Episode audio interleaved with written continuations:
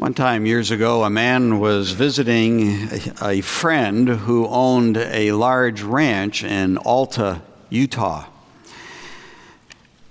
The guest was fascinated by butterflies and was really looking forward to the opportunity to stroll about the hills and valleys, hoping to add to his fairly extensive collection.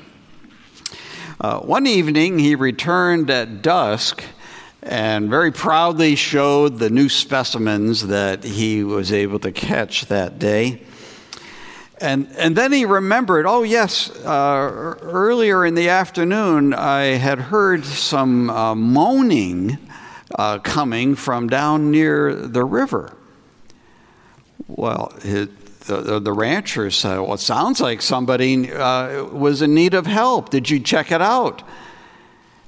And the visitor said, Well, no. I was chasing a particular butterfly at that moment and couldn't stop. And then it slipped my mind until just now. We're thinking, really? But yes, really, that happened. More to the point, that happens. Maybe not where a physical life is in danger, but there are spiritual dangers all around us, and we're all experiencing them. But that includes the people near you. People struggle to, uh, to deal with the challenges that are all around, all by themselves, but our self centered focus on our own interests prompts us to ignore the needs of those that are around us. I'm just too busy. These things are too important. And yes, I might acknowledge that there are places where I could help and maybe even need to help, but I just don't see how I can fit that in.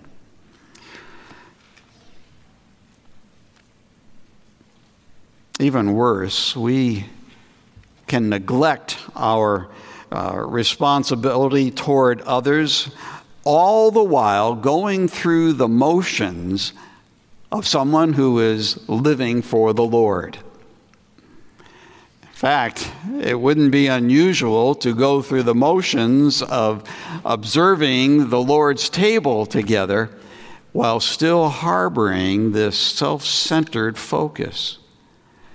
Uh, that's really what prompted Paul to write our passage today because he had heard reports in a particular church that that was exactly what was going on. They were bringing their selfishness into the Lord's Supper and then carrying it back out with them as well. And Paul's assessment of that earlier in chapter 11 is that's not the Lord's Supper at all. That's something quite different. That goes uh, counter to what the Lord's Supper is supposed to communicate.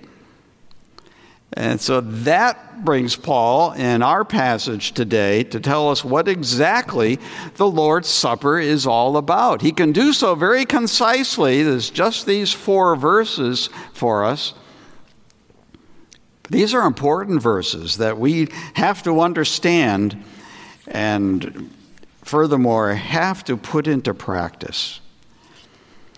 The Lord's Supper is all about Christ giving himself for you.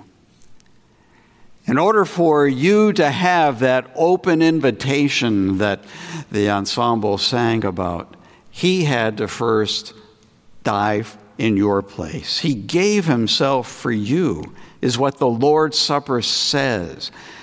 But it says one more thing it says, I accept the responsibility to be in the same way concerned about the needs of others as he was for my needs. He demonstrated his concern. I accept that I must have that same kind of concern for others. In that way, he intends the Lord's Supper to be a corrective for us. It is not a sacred event that we must guard until such time as we are qualified and ready and doing everything God expects. This is actually for people who have some needs, who have some areas where they've got to get some things right. Now, we do so before we partake in the Lord's table. But the whole event is designed to correct this self centered focus on self. So we'll start in verse 23, where Paul tells us that it was Christ himself who ordained the very process of the Lord's Supper. Uh, he did so during his last Passover observance. Uh, so it's, it's mixed in between that and the original circumstance, but the original instruction came from him. Paul underscores that as being significant for us. His full authority is behind what the Lord's Supper is all about.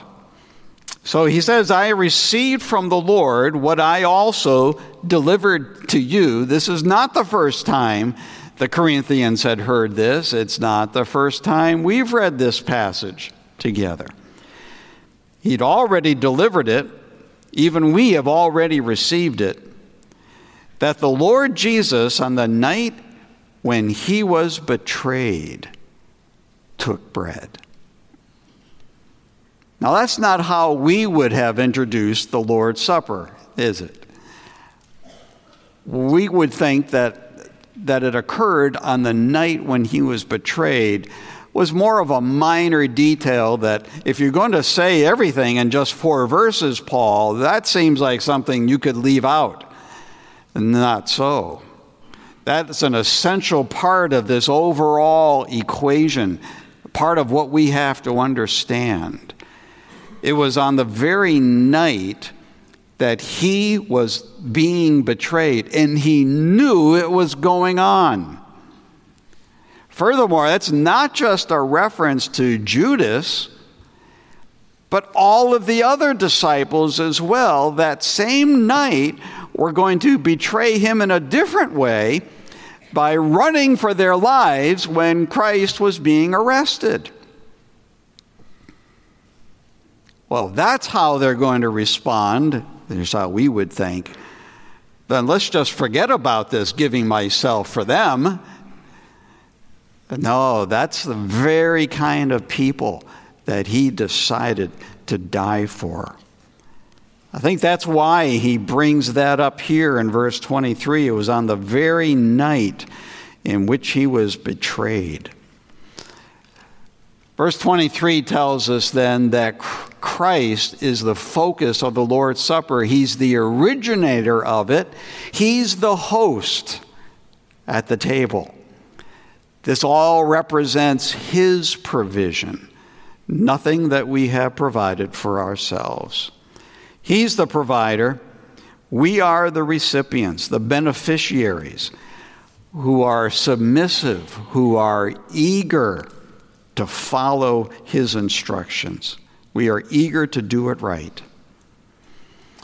But this also tells us that the original situation that prompted the Lord's Supper in the first place underscores our need. As people who have a long way to go to achieve Christ likeness, we are still very self centered individuals. The, the problem then is our focus on self. That comes to us so naturally. The answer is to shift that focus on Christ, to see his attitude toward the needs of others around him, even unworthy people. The Lord's Supper then is to be a visual demonstration of His selflessness, which is then our pattern that we are to follow.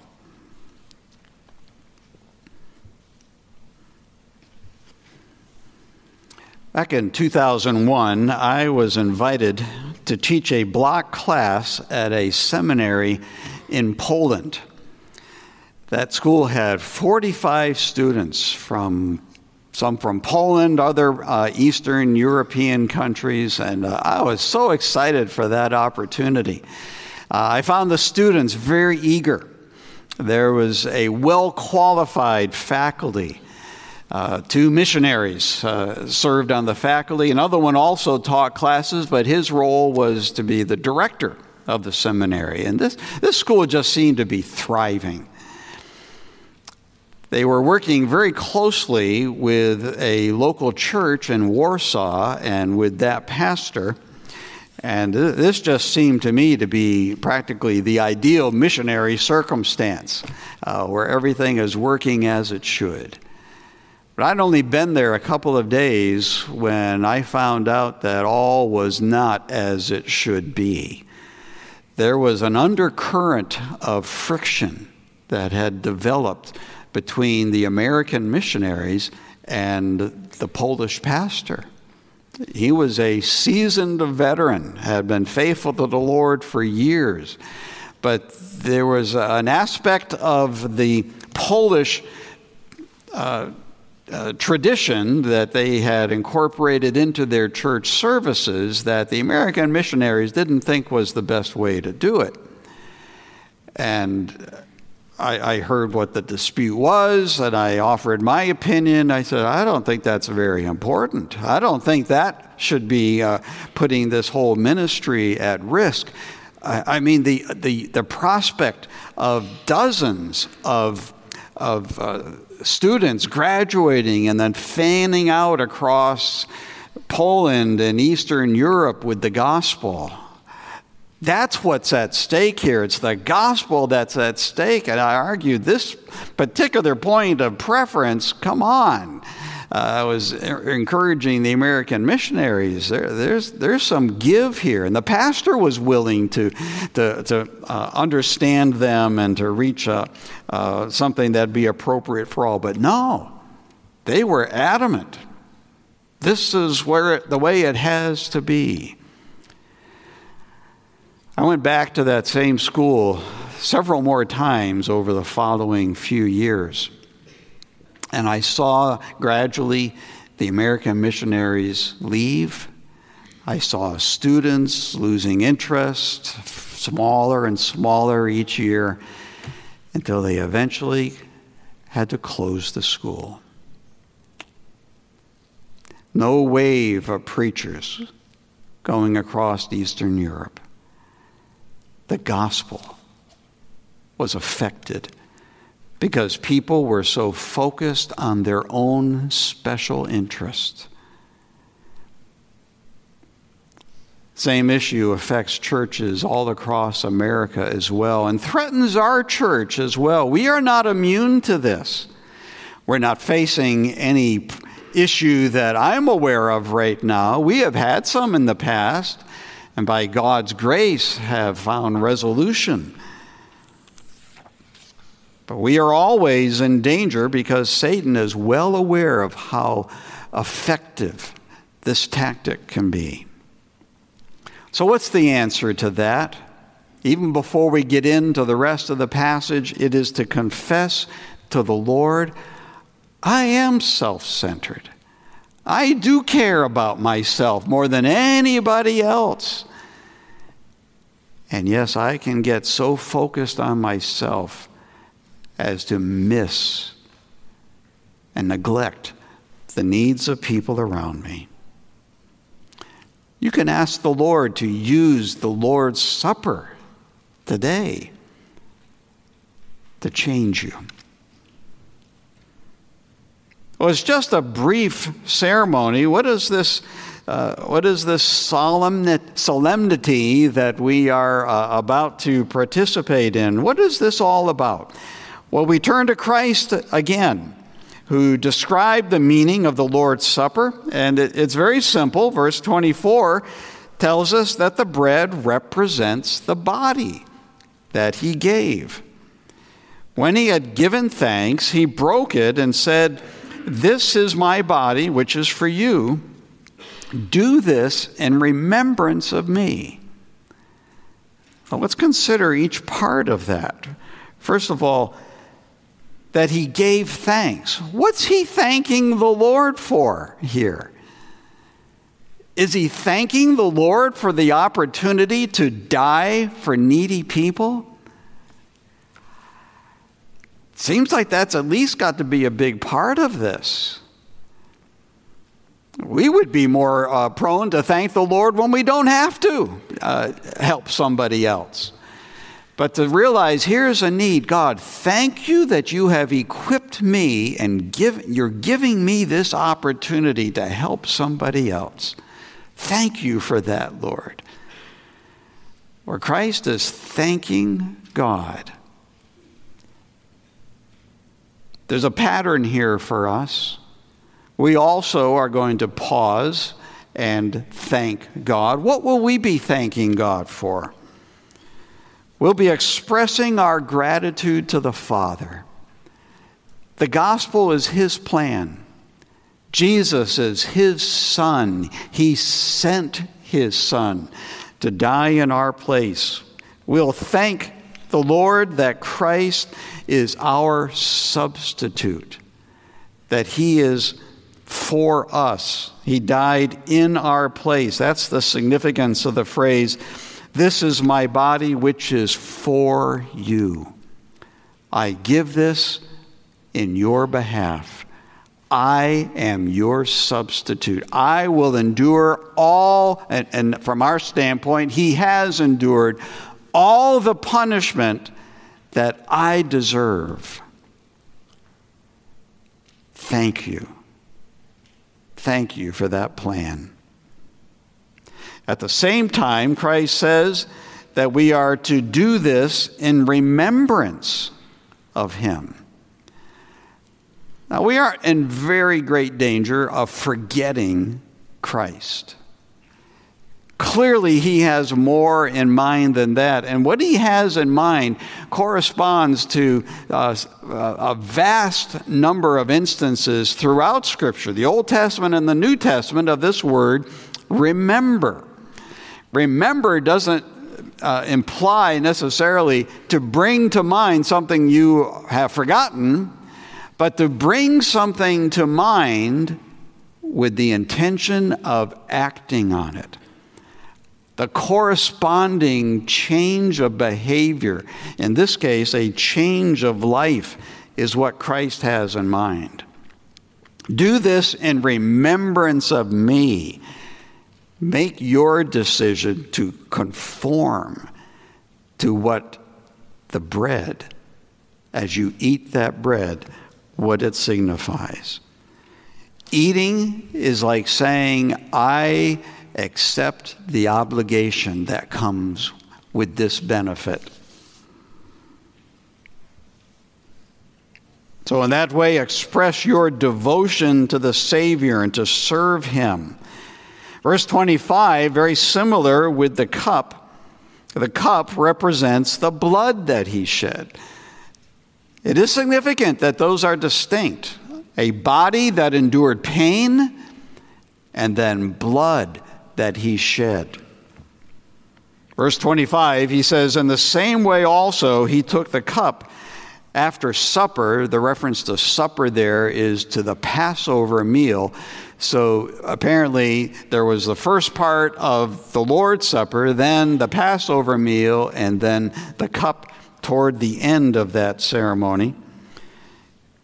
Here's what Christ said This cup is the new covenant in my blood.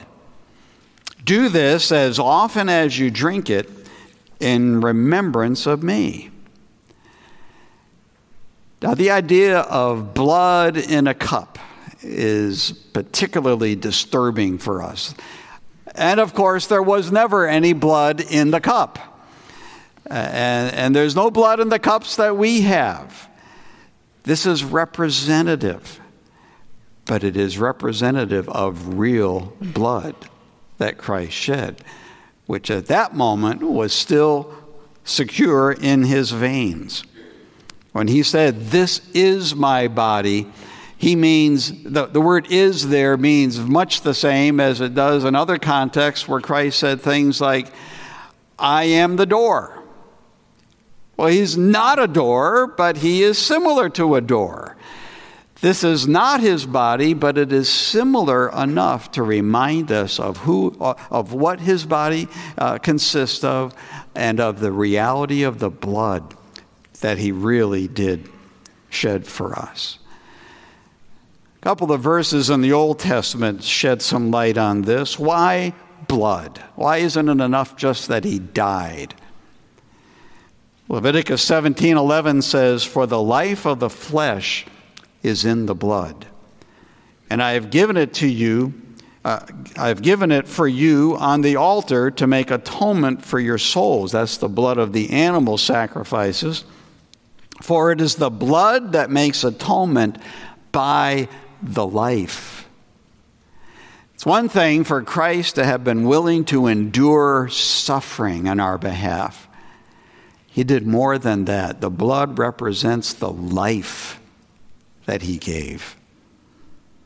In Jeremiah 31, the key passage on the new covenant that Christ refers to, he says, Behold, days are coming in Jeremiah. Just read excerpts from this passage. The days are coming, declares the Lord, when I will make a new covenant. Christ is on this occasion declaring it's about to begin. What is that new covenant? God says, I will be their God, and they shall be my people. There's the covenant in essence. That I will be their God is God saying, I am willing to take on responsibility for them. Obligations, I am committing myself on their behalf. But that they shall be my people tells us that there are corresponding obligations in reverse that we take on when we accept the benefits of Him being our God. The new covenant, then, this passage concludes by saying this key element of the covenant is For I will forgive their iniquity and will remember their sin no more. Our very forgiveness of sin is at the heart of the new covenant.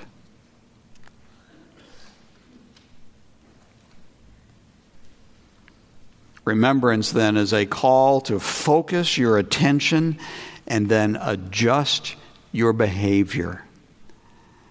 And the point in, in this context in 1 Corinthians 11 is that the behavior of a self centered focus is incompatible with the gospel itself.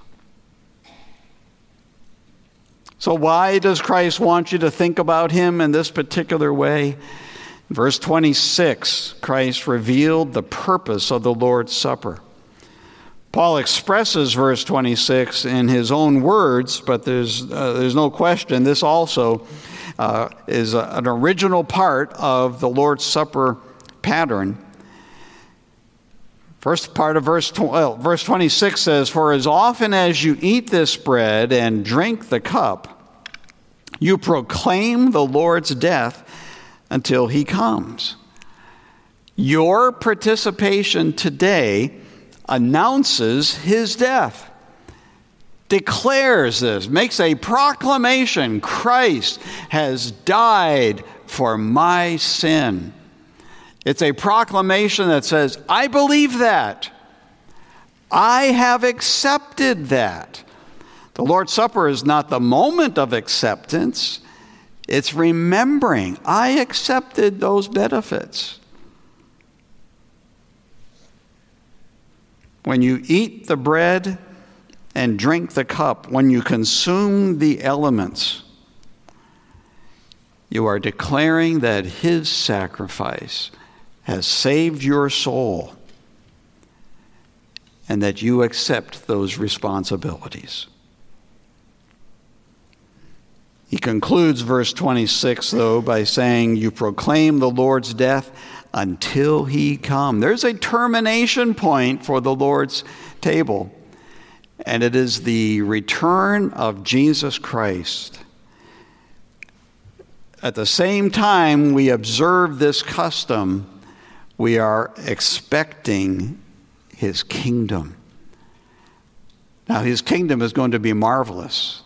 His kingdom will come with blessings for his people. But Paul goes on in the rest of chapter 11 to point out that his coming also includes judgment. Don't be caught in, in uh, being liable for his judgment when he comes. How do you avoid that? By making the changes now that would bring him pleasure.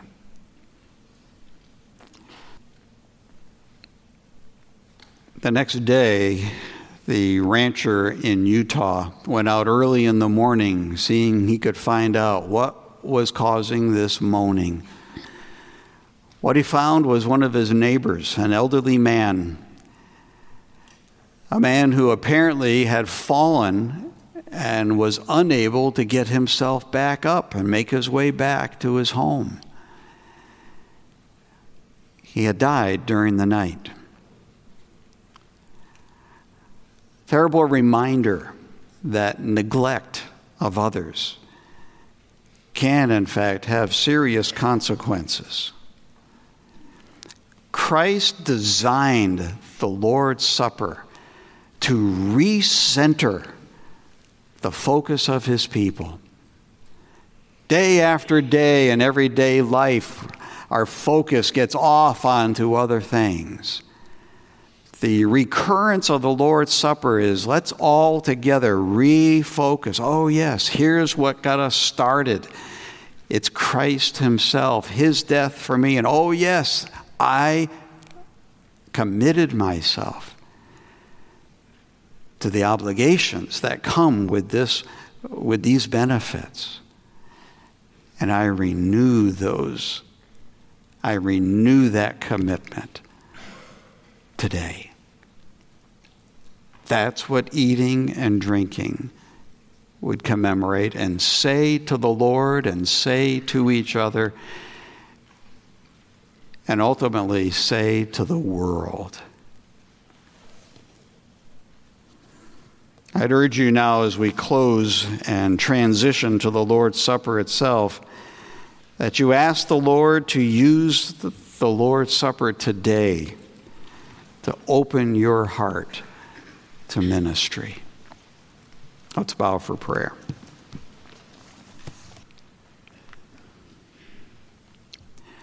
Father, we ask that as your Spirit works in our hearts, as we examine our hearts,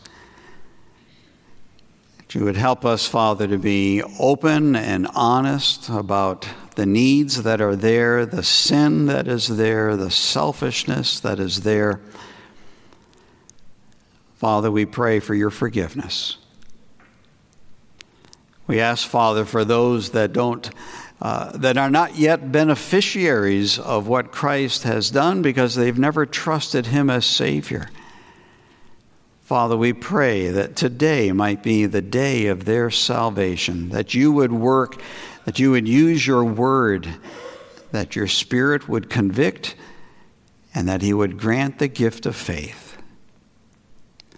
Bless, Father, as we continue then to follow the pattern that Christ set for us.